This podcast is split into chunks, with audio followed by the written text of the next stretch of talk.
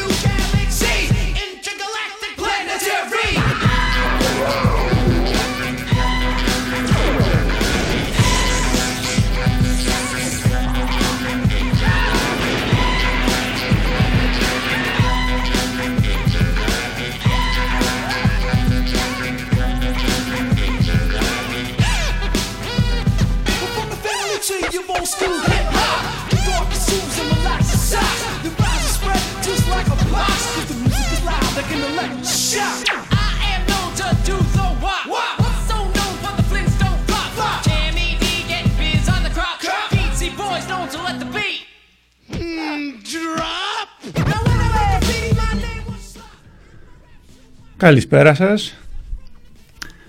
Είμαι ο Μάνος Σκούφογλου από το Δίκτυο Ελεύθερων Φαντάρων Σπάρτακος και την Επιτροπή Αλληλεγγύης Στρατευμένων και είναι η εκπομπή Φιλοπορίας. Η εκπομπή που γίνεται κάθε Τρίτη και Πέμπτη στις 6 ώρα από το ράδιο εδώ πέρα που ακούτε του Press Project.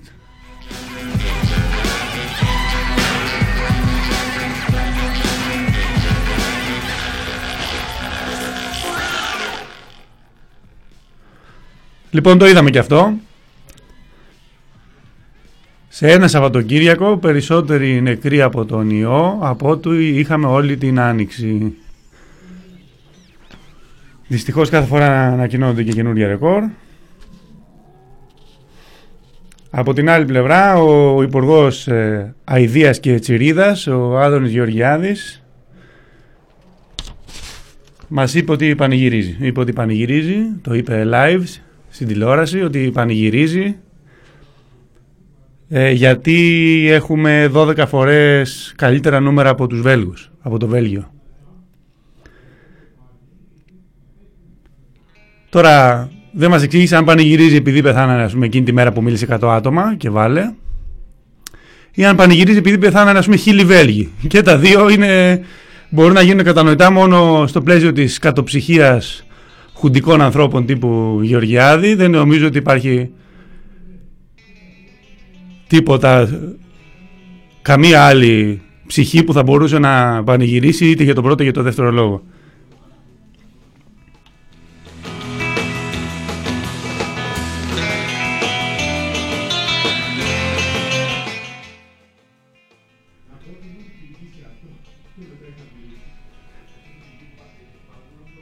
Βέβαια όσοι δεν ε, πεθάναμε προς το παρόν από τον κορονοϊό παραλίγο να πεθάνουμε από επιληψία ή από ακατάσχετους εμετούς ε, με το σοου που έγινε με την προβολή στο κτίριο της Βουλής τη μέρα των ενόπλων δυνάμεων και των εισοδείων της Θεοτόκου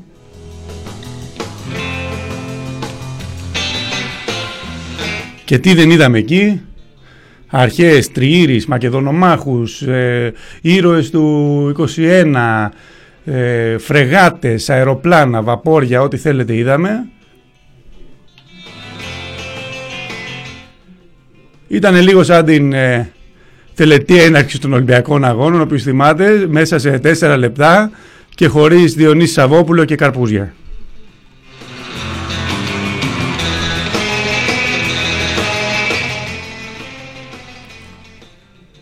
Πάντως τέτοια Χριστοπαναγία στη Βουλή είχαμε να δούμε από τις πλατείες του 2011.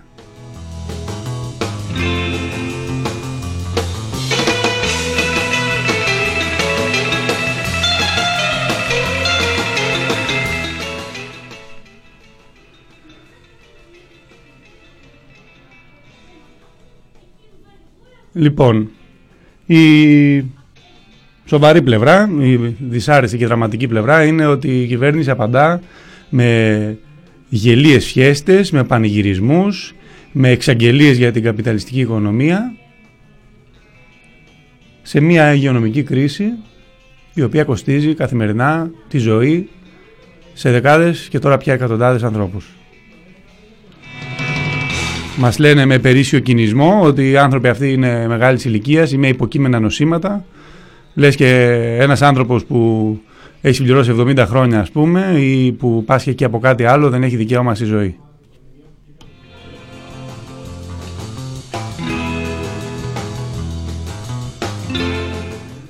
Απαντάνε ακόμα με βαθύ αυταρχισμό.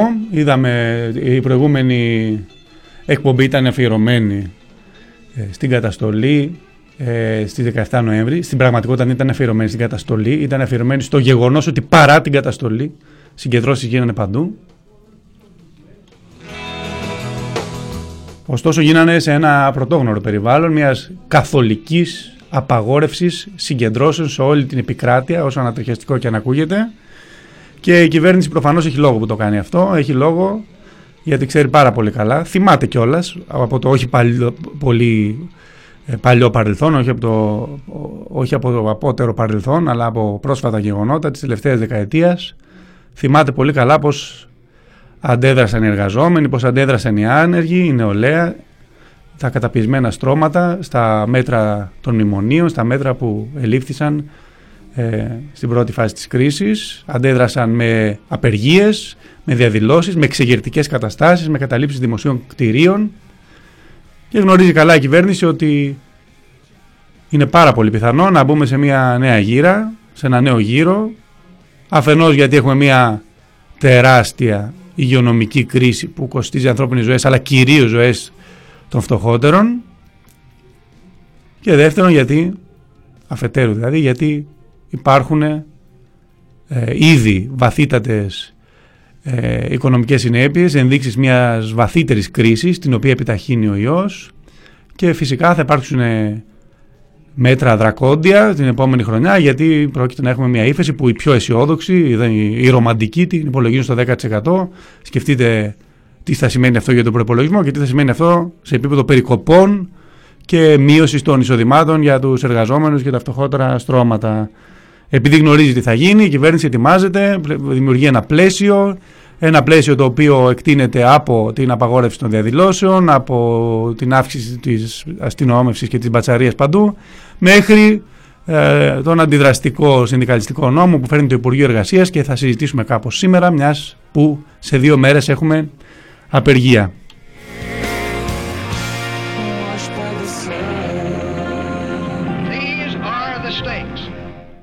Έλεγα λοιπόν ότι μέσα σε αυτή τη κατάσταση, τη δύσκολη, στις 17 Νοέμβρη, ζήσαμε μια ιστορική μέρα ε, με την έννοια ότι παρά την απαγόρευση γίνανε παντού διαδηλώσεις. Γίνανε συγκεντρώσεις όσο επέτρεπε η κατάσταση με τα μέτρα που επέβαλε η περίοδος φυσικά γιατί ξέρουμε πολύ καλά ότι πρέπει μόνοι μας να προστατεύσουμε τη ζωή μας δεν υπάρχει περίπτωση να το κάνει αυτό το κράτος.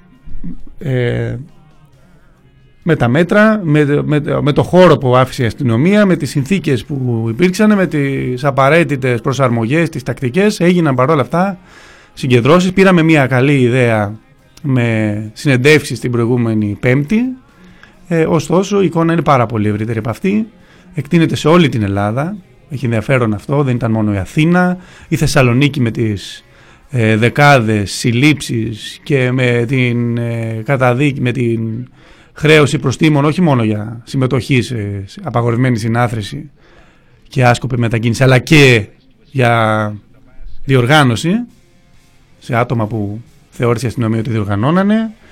Ε, στα Γιάννενα που έπαιζε ξύλο και στις φοιτητικές αιστείες. Στην Ξάνθη μαζικές συλλήψεις, ε, προσαγωγές για το ίδιο θέμα. Στο Ηράκλειο Κρήτης ε, προσήγαγαν ουσιαστικά όλη τη διαδήλωση. Ένα απίστευτο νούμερο για την πόλη. Στα Χανιά παρά την απαγόρευση έγινε και διαδήλωση. Ε, στο Βόλο έγινε συγκέντρωση, σε όλες τις πόλεις της Θεσσαλίας έγινε συγκέντρωση, στα, σε νησιά έγινε συγκέντρωση. Γενικώς, σε όποια πόλη της Ελλάδας και αν πάρει κανείς, ε, κάτι έγινε. Υπάρχει δηλαδή αντίσταση, υπάρχει δυνατότητα ε, να κινητοποιούμαστε ακόμα και στις πιο ζωφερές συνθήκες για να υπερασπιστούμε όχι μόνο τα δημοκρατικά δικαιώματα. Και εκεί γράφει κάποιο φίλο είχε πει σύλληψει. Πολύ σωστά. Βασικά νομίζω ότι ο καθένας από την πόλη θα μπορεί να κάνει αυτή την ανταπόκριση. Απλώς ανέφερα κάποια περιστατικά που έτυχε προσωπικά να γνωρίζω. Ε, έλεγα λοιπόν ότι μπορούμε να εξεγυρώμαστε όχι μόνο για τη στέρηση των δικαιωμάτων μας αλλά και για τη στέρηση της ίδιας μας της ζωής. Ε, ο Χρυσοχοίδης είχε ενδιαφέρον τι είπε μετά από τα περιστατικά της 17ης Νοέμβρη, από τις συγκεντρώσεις ε, τι είπε μετά από την ήττα ουσιαστικά της κυβέρνησης, η οποία θα έλπιζε να μην γίνει τίποτα. Έτσι όπως γίνανε τα πράγματα ε, και ε, ξεσήκωσε το, όλο τον κόσμο που έχει κάποιες δημοκρατικές ευαισθησίες, για να μην πούμε για τα αγωνιζόμενα τμήματα. Τα ξεσήκωσε, τα βρήκε απέναντί του στον δρόμο με αποφασιστικότητα. Από τη μία πλευρά, δέχτηκε και αυτή από εκεί πειρά. Από την άλλη πλευρά, από τους ακριδεξιούς φίλους του, δέχτηκε την κριτική ότι μα τι κάνετε τώρα, δεν αφήνετε τις εθνικές γιορτές και αφήνετε τους διάφορους να αλωνίζουν στις 17 Νοέμβρη στο κέντρο των πόλεων. Δέχτηκε από παντού πειρά και καλά να πάθει, διότι αυτό ακριβώς έπρεπε να γίνει. Ε, με αυτή ας πούμε επιτραπήτα της κυβέρνησης στο συγκεκριμένο, στη συγκεκριμένη μάχη προκάλεσε δηλώσεις του Χρυσοχοίδη, προσπάθησε να παρουσιάσει την κατάσταση σαν νίκη γιατί λέει δεν είχαμε απώλειες, ευχαριστούμε πολύ. Ε, αλλά μέσα σε αυτά είπε δύο ενδιαφέροντα πράγματα. Πρώτον, είπε ότι να τελειώνουμε με τις διαδηλώσεις που διαταράσσουν τι, την κοινωνική ομαλότητα. Ε, εμάς τώρα, ξέχασες ότι υποτίθεται ότι γίνεται για υγειονομικούς λόγους η απαγόρευση. Δεν είναι επειδή δεν σου αρέσουν οι διαδηλώσεις γενικά. Δηλαδή το ξέρουμε ότι γι' αυτό είναι, αλλά μην καρφώνεσαι έτσι. Πρέπει τουλάχιστον τυπικά να πεις ότι είναι για, λόγους, για υγειονομικούς λόγους, όχι για την κοινωνική ομαλότητα.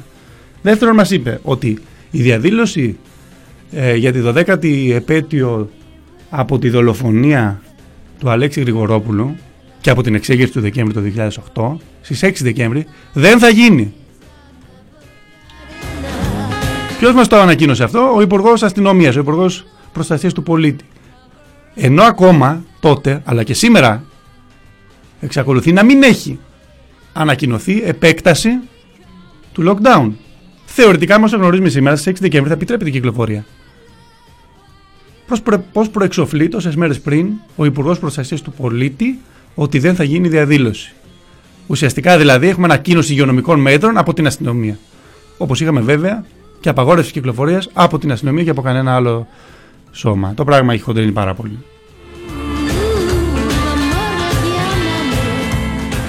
Φυσικά με αυτά, σε καμία περίπτωση δεν θέλω να πω ότι η ιστορία με τον ιό είναι κάτι στημένο για να μας ελέγξουν. Όχι, το αντίθετο συμβαίνει.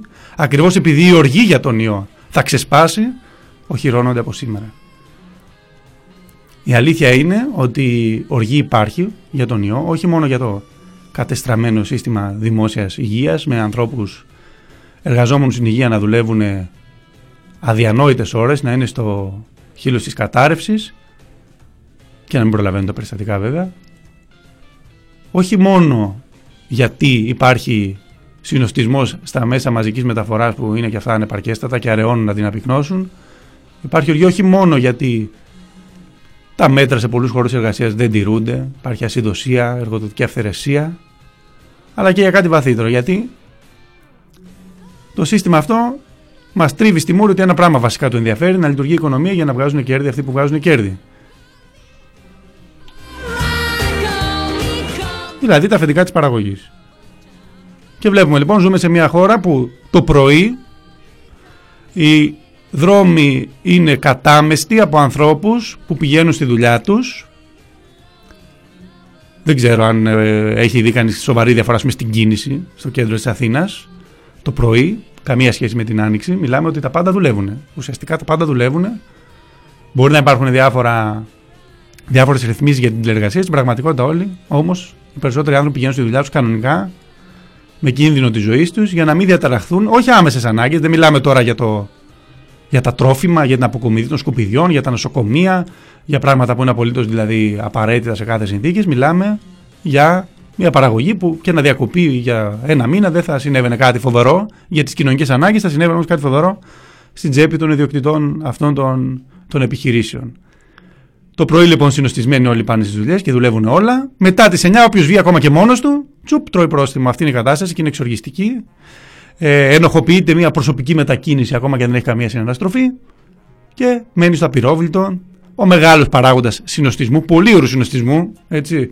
Ακόμα και σε ένα μπαρ θα πάει κάποιος για δύο ώρες, για τρεις, ανάλογα. Άμα είναι και πολύ γλετζέρ, μπορεί να πάει και παραπάνω. Αλλά στη δουλειά του θα πάει μήνυμο 8 ώρες. Συν καμιά ώρα να πάει, καμιά ώρα να έρθει στα μέσα μαζικής μεταφοράς. 10 ώρες μίνιμουμ και αυτά αν υποθέσουμε ότι ισχύει το 8 ώρα. Η οργή λοιπόν δεν υπάρχει καμία περίπτωση ότι θα ξεσπάσει. Καμία αμφιβολία ότι θα ξεσπάσει.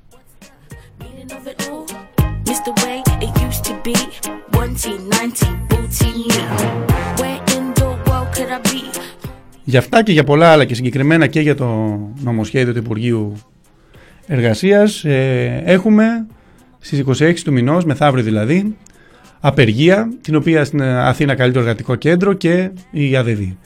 Είναι μια σημαντική απεργία γιατί γίνεται και αυτή σε ένα πλαίσιο. Δεν έχει απαγορευτεί τυπικά κάποια συγκέντρωση ή απεργία ίδια, ωστόσο γίνεται σε ένα εξαιρετικά δύσκολο πλαίσιο όπως καταλαβαίνετε και γι' αυτό το λόγο έχει και πολύ μεγάλη σημασία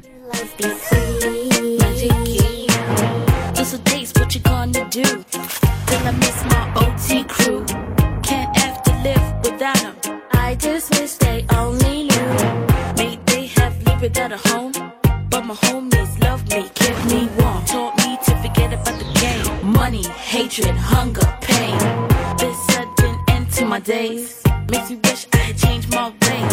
Spent more time with the posse, one T, ninety, booty me.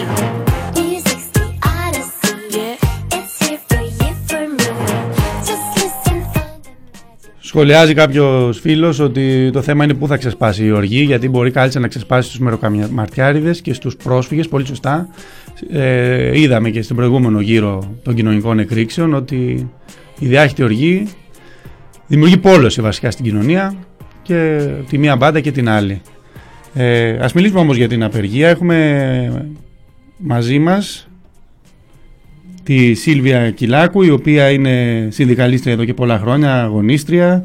Ε, είναι μέλος του Σωματείου Μισθωτών Τεχνικών, στο οποίο έχω την τιμή να είμαι και εγώ. Ε, έχει είναι μέλος της ε, παράταξης ΑΤΕΚΑ στο Εργατικό Κέντρο. Έχει διατελέσει και μέλος του ΔΟΣΟΥ στο Εργατικό Κέντρο της Αθήνας και πολλά άλλα. Σίλβια, γεια σου. Μας ακούς κανονικά; Γεια σας. Ελπίζω... Καλησπέρα και στους ακροατές σας και όσοι είστε εκεί. σε όσοι είμαστε εκεί και στους κρατές. Ελπίζω να ακούνε όλοι καλά από το τηλέφωνο. Ωραία. Εάν δεν ακούτε καλά γράψτε μου στο chat. Α, υπάρχει και αυτό το, το, το chat που σιγά σιγά το μαθαίνω και εγώ. Μπορείτε να γράφετε, να το βρείτε στο site του Press Project.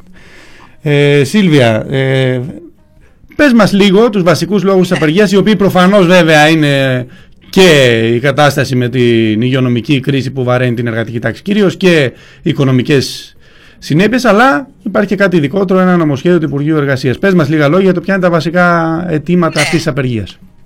Καταρχήν το νομοσχέ- η απεργία προκυρήθηκε για να μην κατατεθεί το νομοσχέδιο ε, που καταργεί την απεργία και τα εργασιακά δικαιώματα, το οκτάωρο και κάνει καθεστώς τις απλήρωτες υπερορίες. Ωστόσο, για το οποίο θα πω και λίγο πιο συγκεκριμένα μετά. Ωστόσο, τα πράγματα από τότε που προκυρήθηκε η απεργία μέχρι σήμερα έχουν πάρει μια διαφορετική τροπή σε ό,τι αφορά την αγιονομική κρίση και την ε, καταστολή, την περιστολή των δημοκρατικών δικαιωμάτων για την οποία αναφέρθηκε αναλυτικά προηγουμένως. Και με αυτή την έννοια νομίζω ότι υπάρχει ένα εύστοχο σύνθημα που κυκλοφορεί στο διαδίκτυο και στα social media αυτή την ε, περίοδο ε, και ταιριάζει και στην ε, απεργία που θα γίνει στις 26 Νοέμβρη μα παντού μέχρι πουθενά. Ε, στην πραγματικότητα η απεργία γίνεται για υγεία, για δουλειά, για ζωή και ε, για ζωή με δικαιώματα. Με αυτή την έννοια απεργούμε για τη δημόσια υγεία και ενάντια στην κυβέρνηση της Νέας Δημοκρατίας και τις εγκληματικές ευθύνες που έχει σχετικά με το δεύτερο κύμα της πανδημίας, γιατί άφησε το δημόσιο σύστημα υγείας ανοχήρωτο ε, και γιατί όπως είδατε και σήμερα ε, η δήλωση του Υπουργού Επικρατείας Γεραπετρίτη που είναι ο πρώτος στη τάξη υπουργός, δείχνει ότι βλέπει τις ΜΕΘ και τους νεκρούς σαν απλά νούμερα. Λέει δηλαδή ότι αν δεν έχουμε ΜΕΘ δεν θα πεθαίνει ο κόσμος της ΜΕΘ και άρα δεν χρειαζόμαστε τις ΜΕΘ. Αυτό δεν είναι βλακεία, είναι ε, ε, ε, προφανώς και είναι κάπως, αλλά εκφράζει ας πούμε και την ε, νεοφιλελεύθερη αντίληψη ε, την οποία έχει αυτή η κυβέρνηση και τον τρόπο με τον οποίο κινείται. Ε, και όπως είπες και εσύ χαρακτηριστικά, στην πραγματικότητα τα κρούσματα της πανδημίας ε, δεν μειώνονται, γιατί το κολαπτήριο της πανδημίας είναι οι χώροι εργασίας και τα μέσα μαζικής μεταφοράς, που χρησιμοποιούν οι εργαζόμενοι καθημερινά για να πάνε στη δουλειά τους, είναι η εργοδοτική υγειονομική ασυδοσία στους χώρους εργασίας και που τα συνδικάτα την ξέρουν καλά και την καταγγέλουν καθημερινά με πλήθος ε, ε, καταγγελιών που έρχονται στην επιφάνεια σε διάφορους χώρους εργασίας με εργοδότες ε, να ε, αναγκάζουν τους εργαζόμενους να εργάζονται με συμπτώματα, να μην κάνουν τεστ ή ακόμα και αν κάνουν τεστ να μην δηλώνουν τα αποτελέσματα. Ε, και μέσα σε όλη αυτή την κατάσταση νομοθετούν εν μέσω πανδημίας ε, ο, στην πραγματικότητα ο Υπουργός Εργασίας, ο, ο Βρούτσης, εμείς τον λέμε Υπουργό Εργοδοσίας, την ώρα που έχουμε σωρούς νεκρών ε, και θρυνούμε. Στην πραγματικότητα προσπαθεί στο Αμουλοκτά να γυρίσει το εργατικό δίκαιο στο 19ο αιώνα. Θέλει να καταργήσει τώρα στο οκτάωρο, θέλει να καταργήσει την απεργία, θέλει να κάνει καθεστώς τις απλήρωτες υπερορίες, θέλει να καταργήσει τις, την απεργιακή περιφρούρηση ε, στους χώρους εργασίας, την ε, μέρα δηλαδή της απεργίας. Ε, και αυτό ήταν και η βασική αιχμή του νομοσχεδίου ε, όπου ε, ήθελε να, να, ήδη να έχει ε, καταθέσει η κυβέρνηση και να έχει ψηφίσει ενδεχομένως μέσα τον Νοέμβριο. Αυτό ήταν το χρονοδιαγραμμά της και που δεν το έχει κάνει ακόμα και εξαιτίας των αντιδράσεων των εργαζόμενων και της απεργίας αυτής που έχει ήδη προκηρυχθεί. Με στόχο να μην κατατεθεί το νομοσχέδιο. Ε, και βέβαια απεργούμε και ενάντια στην κατάργηση των, ε, των θεμελιωδών δημοκρατικών ελευθεριών όπως το, συγκέντρο, το δικαίωμα της συγκέντρωσης και στη διαδήλωση. Αναφερθήκατε κι εσείς πριν στο ζήτημα της απαγόρευσης ε, της συγκέντρωσης του Πολυτεχνείου όπου χτύπησαν με πρωτοφανή αγριότητα όσους διαδήλωναν και μέλη ε, πρωτοβάθμιων σωματείων και συνδικάτων. Ε, και με αυτή την έννοια ε, το ζήτημα της δημοκρατίας, ε, της ελευθερίας στη διαδήλωση, στην απεργία κτλ. αποτελεί βασική αιχμή επίσης αυτής της απεργίας. Σίλβια, βλέπω ότι η παράταξη ε, στην οποία ανήκει στο, στο εργατικό κέντρο, ε, εκτός από την απεργία καλεί και σε διαδήλωση εκείνη τη μέρα, κάτι που ε, δεν κάνει ας πούμε η ΑΔΔ είτε και το ίδιο το εργατικό κέντρο. Πιστε, τι σημασία πιστεύεις ότι έχει να γίνει και απεργιακή συγκέντρωση εκείνη τη μέρα; Ναι. Καταρχήν Καταρχήν, ε, σε απεργιακή συγκέντρωση καλή και η αγωνιστική ταξική ενότητα, η παράταξη που ανήκω. Υπάρχει και ένα πλήθος, ένα συντονισμός ε, ε, επίσης σχημάτων συνδικαλιστικών συλλογικοτήτων, κινήσεων και ταξικοί συνδικαλιστές, οι οποίοι έχουν αναλάβει την πρωτοβουλία να καλέσουν σε συγκέντρωση ε, εκείνη την ημέρα. Υπάρχουν βέβαια και πρωτοβάθμια σωματεία, ε, τα οποία επίσης καλούν σε συγκέντρωση εκείνη την ημέρα στην πλατεία Κλαθμόνος, ε, με πλατεία Κλαθμόνος με Υπουργείο Εργασίας, μια συγκέντρωση δηλαδή η οποία θα εκτείνει σε ένα μεγάλο εύρος, θέλουμε να πιστεύουμε, και λόγω των υγειονομικών μέτρων και των αποστάσεων που πρέπει να πάρθουν. Καταρχήν θέλω να σας πω ότι η συγκέντρωση χωρίς, απεργία χωρίς συγκέντρωση δεν νοείται. Δεν νοείται μια βουβή απεργία ε, χωρίς απεργιακή συγκέντρωση στο κέντρο της Αθήνας. Οι διαδηλωτές ε, στο Πολυτεχνείο, ε, στις διαδηλώσεις του Πολυτεχνείου στην Αθήνα και σε όλη τη χώρα έδειξαν ότι μπορούν να τηρούν τα μέσα προστασίας και με αυτή την έννοια για εμάς δεν υπάρχει επιχείρημα, ε, το επιχείρημα της πανδημίας ό,τι αφορά τις κινητοποιήσεις μας. Θέλω εδώ να πω ότι το Εργατικό Κέντρο Αθήνας ε, που έχουν καλέσει την ε, απεργία και η ΑΔΔ και άλλες μεγάλες ομοσπονδίες και εργατικά κέντρα δυστυχώς δεν καλούν τους, τους εργαζόμενους σε, σε απεργιακή συγκέντρωση εκείνη την ημέρα. Νομίζω ότι σε αυτή την αντίστοιχα δεν έχει ανακοινώσει απεργιακή συγκέντρωση το ΠΑΜΕ στο κέντρο της Αθήνας ε, και με αυτή την έννοια ε, πρωτοβάθμια σωματεία, συνδικαλιστικές παρατάξεις, εργατικά σχήματα κτλ. έχουν αναλάβει την πρωτοβουλία να κάνουν την απεργία ορατή ε, στο κέντρο της Αθήνας, ε, ελπίζω και σε άλλες πόλεις και να δοθεί η δυνατότητα στους απεργούς ε, να διαδηλώσουν. Πάρα πολύ ωραία. Ελπίζω να υπάρξει ανταπόκριση. Πιστεύω ότι θα υπάρξει ανταπόκριση παρά τις δυσκολίες. Ε, σε γενικές γραμμές, ε, Σίλβια, πώς το βλέπεις, στους εργατικούς χώρους ε, επικρατεί περισσότερο φόβος ή οργή ή ένα μείγμα των δύο; Ποια είναι η δικιά σου αίσθηση; Σίγουρα είναι διαφορετικά τα πράγματα από το, σε αυτή τη φάση της πανδημίας σε σχέση με το ε, πρώτο κύμα που επικρατούσε ο φόβος και η σιωπή. Ε, σήμερα είναι αρκετά διαφορετικά τα πράγματα. Είναι, υπάρχει ένα, μια εκρηκτική κατάσταση μέσα στους όρους εργασίας. Υπάρχει ε, αγανάκτηση για την εργοδοτική ασυδοσία. Γι' αυτό εξάλλου βγαίνουν το, καθημερινά τόσες πολλές καταγγελίες ε, στην ε, επιφάνεια, ε, στη δημοσιότητα. Βγαίνουν, γίνονται καταγγελίες στα συνδικάτα και έρχονται αυτές στην επιφάνεια. Υπάρχει διαμαρτυρία και ε, υπάρχει διαμαρτυρία για την πολιτική της κυβέρνησης σχετικά με την υγειονομική ε, κατάσταση και σίγουρα νομίζω ότι ε, της βγήκε μπούμερα της ε, κυβέρνησης της Νέας Δημοκρατίας και η στάση που κράτησε στο Πολυτεχνείο γιατί απέδειξε ότι αυτό το οποίο την προβλημάτιζε, αυτό το οποίο ε, το, το πρόβλημά της δεν ήταν η πανδημία, αλλά στην πραγματικότητα το πρόβλημά της ήταν η δημοκρατία, η απαγόρευση των συναθρήσεων, το γεγονός ότι δεν θέλει κανείς να διαμαρτύρεται στους δρόμους σε αυτή την περίοδο, προκειμένου ε, ενδεχομένως ας πούμε, να νομοθετεί ε, όλα αυτά τα αντεργατικά μέτρα για τα οποία ε, συζητάμε. Ε, άρα νομίζω ότι είναι ένα μείγμα και των δύο, όπως είπες και εσύ, και φόβος και οργή και, με, και μένει ε, η οργή να μπορέσει να εκφραστεί στην πράξη και στον δρόμο. Είμαι σίγουρος ότι και αν δεν γίνει τις αμέσως επόμενες μέρες, τελικά ο φόβος θα μετατραπεί σε οργή και η οργή θα, θα μετατραπεί σε δικό τους φόβο, σε φόβο της κυβέρνησης. Σε ευχαριστούμε πολύ Σίλβια και... Εγώ σας ευχαριστώ πολύ. Και θα τα πούμε μεθαύριο. Και θα τα πούμε την Πέμπτη. Βεβαίως. Στις 11 η ώρα στην Κλαθμόνος. Γεια σας. Γεια σου, γεια σου Σίλβια.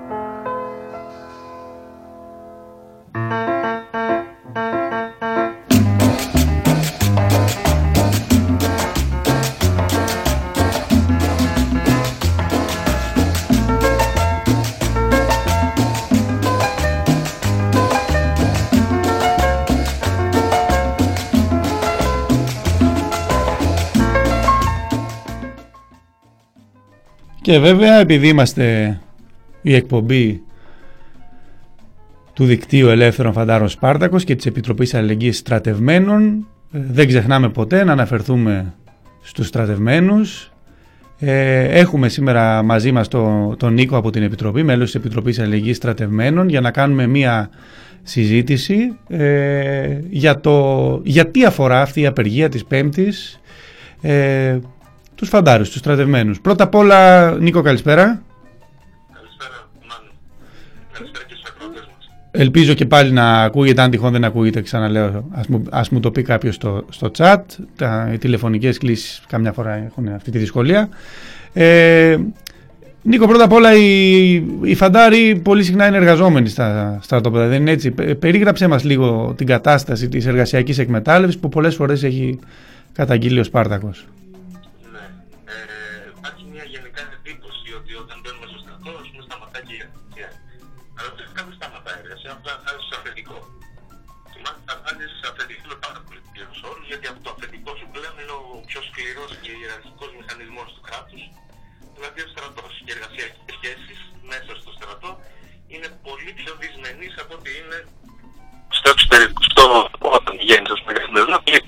Κυρίους λόγους για τους οποίους με πολλές φορές ε, ενώ μας λέμε για δούλους φαντάρους ε, δεν το λέμε από άποψη κάποιου λαϊκισμού αλλά το λέμε από άποψη ότι παρομοιάζει όντως και προσωμιάζει η σχέση των φαντάρων με αυτές των, ε, των δούλων ας πούμε. Έτσι δεν είναι ίδια προφανώς απλά παρομοιάζουν. Και για ποιον λόγο αυτό; Για δύο και τρεις λόγους. Το οποίο είναι η καταναγκαστική εργασία έτσι, ως αποτέλεσμα με της υποχρεωτικής στράτευσης και η δεύτερη είναι η απλήρωτη εργασία. Αφού δίνω το 62 το μήνα, το οποίο δεν έχει απολύτως τίποτα, έτσι. 9 μήνες στράτευσης ε, στο αυτό ουσιαστικά είναι 1,5 με 2 χιλιάρικα μέσο όρο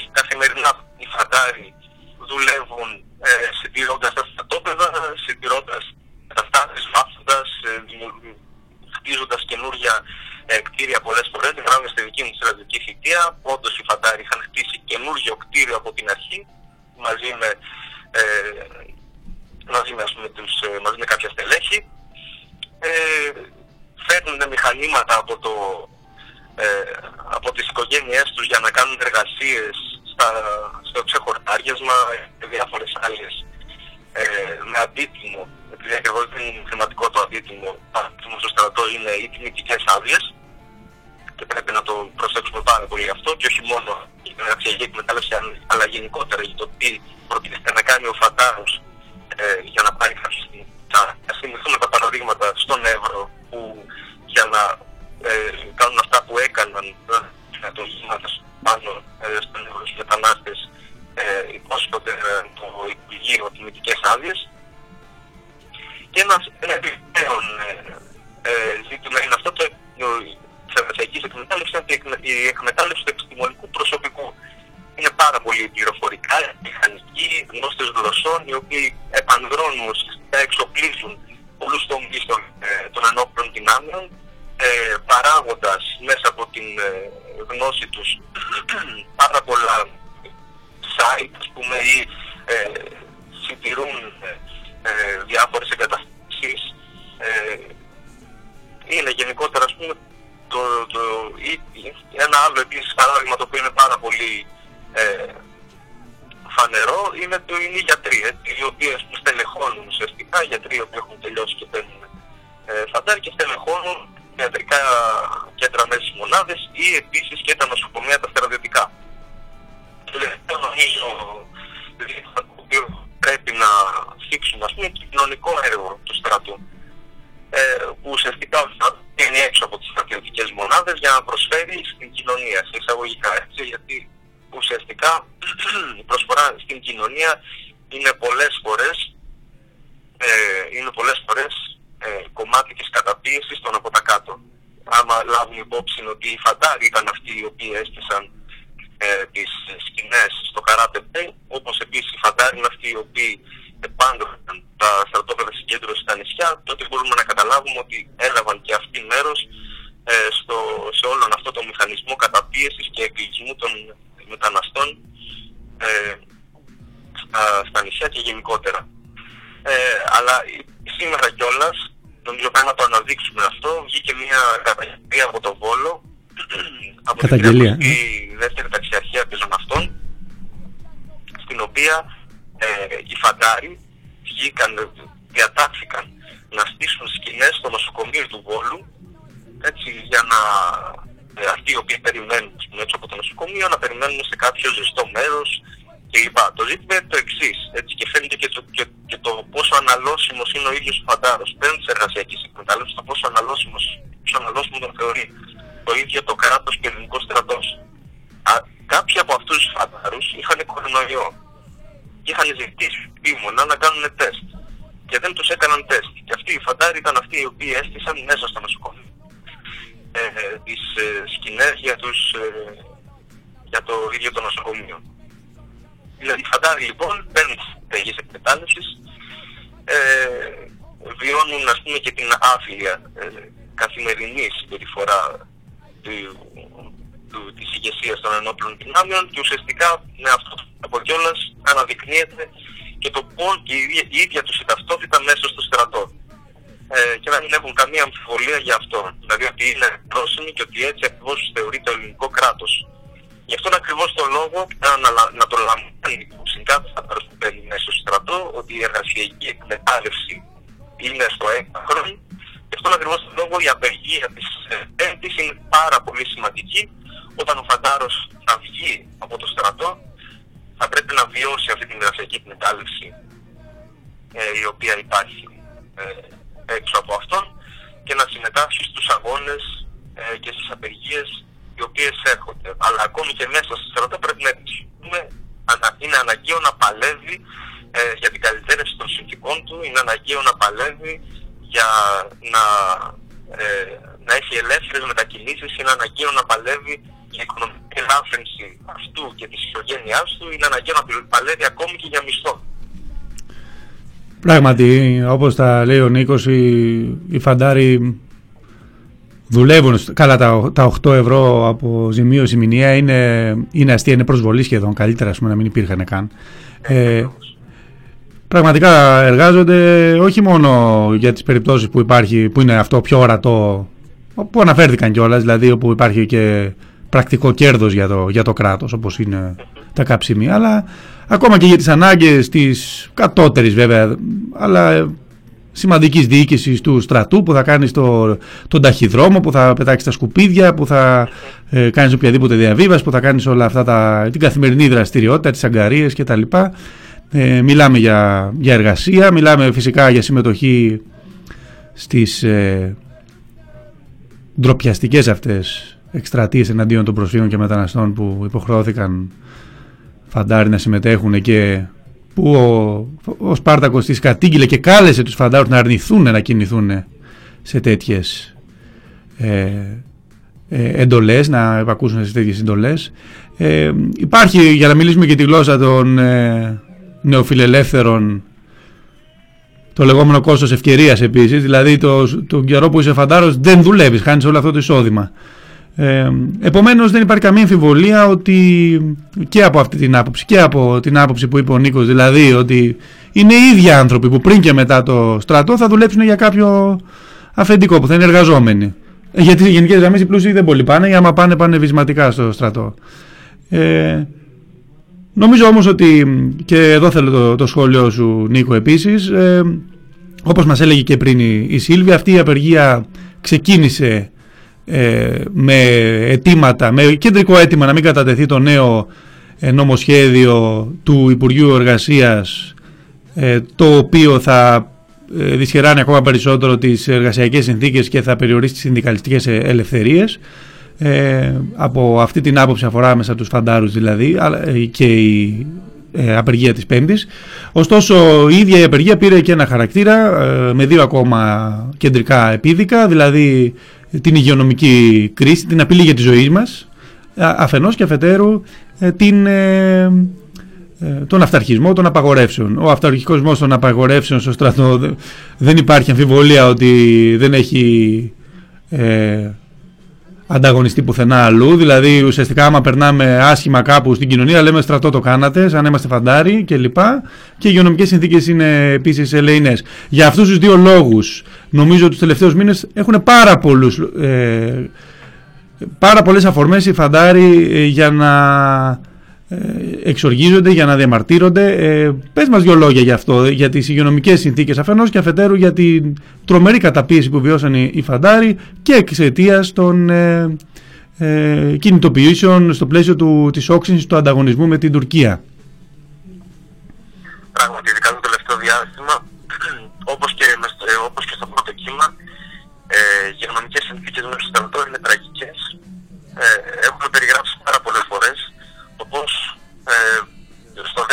δεύτερο κύμα, το πώς το, το Υπουργείο Εθνικής Άμυνας είναι, αυτό είναι υπεύθυνο για τη διάδοση του κορονοϊού μέσα στα σκαλαθόπεδα. Δύο λόγια θα πω μόνο για αυτό, για να μην ε, πάρω και πολύ χρόνο. Ε, το πρώτο είναι με την, ε, με την εσώ του Σεπτεμβρίου, στους οποίους το Υπουργείο έκανε πολιακό τεστ, που σημαίνει ότι σε αυτό θα δύο μέρες το, το τεστ το οποίο είναι το πιο αξιόπιστο, Θέλει βέβαια δύο μέρες όμως για αρχή. Έτσι, και τους, ενώ τους έκανε μοριακό τεστ, είχε μέσα στα στρατόπεδα, την έναν πάνω στον άλλον, με τον συγκροτισμό ε, και το συνοστισμό στα, στα ύψη, με αποτέλεσμα τα αποτελέσματα να έχουν κολλήσει ήδη αρκετοί άλλοι φαντάροι οι οποίοι θα έβγαιναν αρνητικοί. Το πρώτο αυτό, με αυτή την πολιτική λοιπόν, η, η εσώ του Σεπτεμβρίου, στην εσώ του Σεπτεμβρίου διαδόθηκε ο κορονοϊός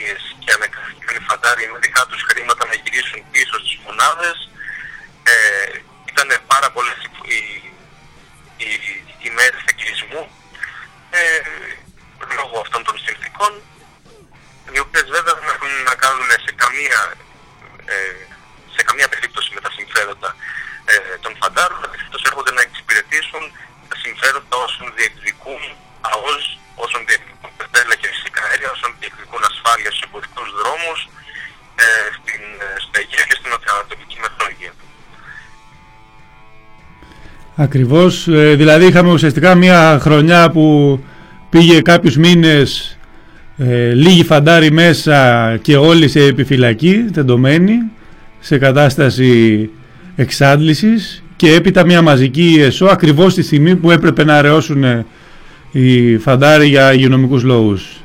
Νομίζω ότι το 2020 είναι εξίσου τρελό και έξω και μέσα από το στρατό. Κάπως έτσι. Ε, λοιπόν, σε ευχαριστώ. no, no.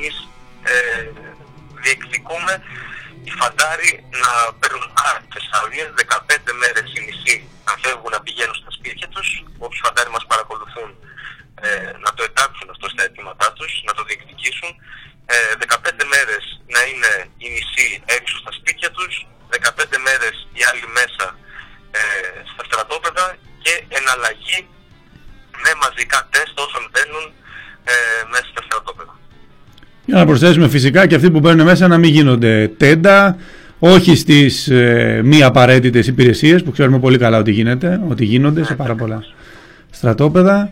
Ε, σε ευχαριστούμε πάρα πολύ Νίκο, θα σε ξανάρχουμε σύντομα σίγουρα μαζί μας, Καλή μας συνέχεια και να πω και σε σένα ραντεβού την Πέμπτη στο δρόμο. Γεια σου.